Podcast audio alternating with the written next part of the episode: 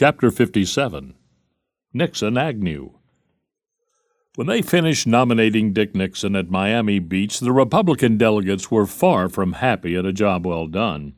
Instead, they were gloomy, glum, and dispirited. And why not? They had just nominated a two time loser, a man who had not won any election for 18 years, a man who inspires no enthusiasm anywhere in the country a man consistently behind Nelson Rockefeller in the public opinion polls. That was bad enough, but at least the delegates expected a fresh, appealing, popular face to pep up the ticket, to nail down victory in a very difficult campaign.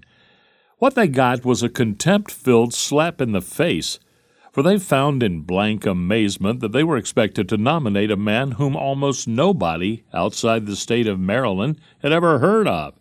Spiro T. Agnew. Aside from a few of the more honest delegations, the conventioneers swallowed their pride and expressed their loyalty to the ticket. But they left that convention in moods ranging from numb despair to bitter hatred. They had desperately wanted and expected to get a vote getter to hype the ticket.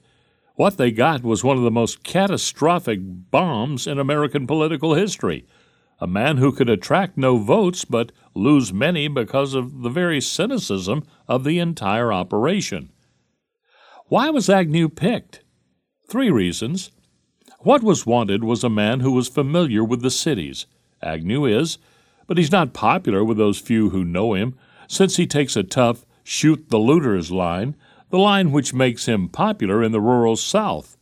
Second, he could not be vetoed by any section of the country, surely, since few had ever heard of him.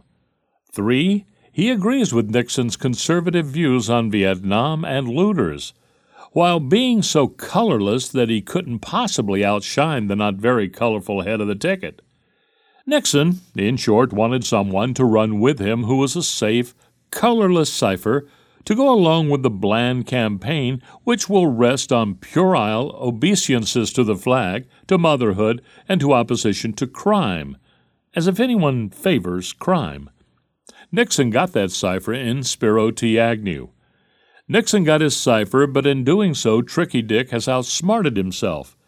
He has offended not only the Republican Party, but the American people in picking a choice so far removed from popular will or enthusiasm. Dick Nixon, like Tom Dewey 20 years ago, has managed to snatch defeat from the jaws of victory. Losing seemed a difficult thing for the Republicans this year, but the GOP has once again managed this feat.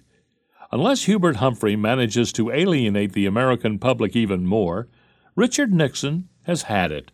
Come November, he will be a three time loser, and it couldn't happen to a more deserving fellow or to a more deserving party.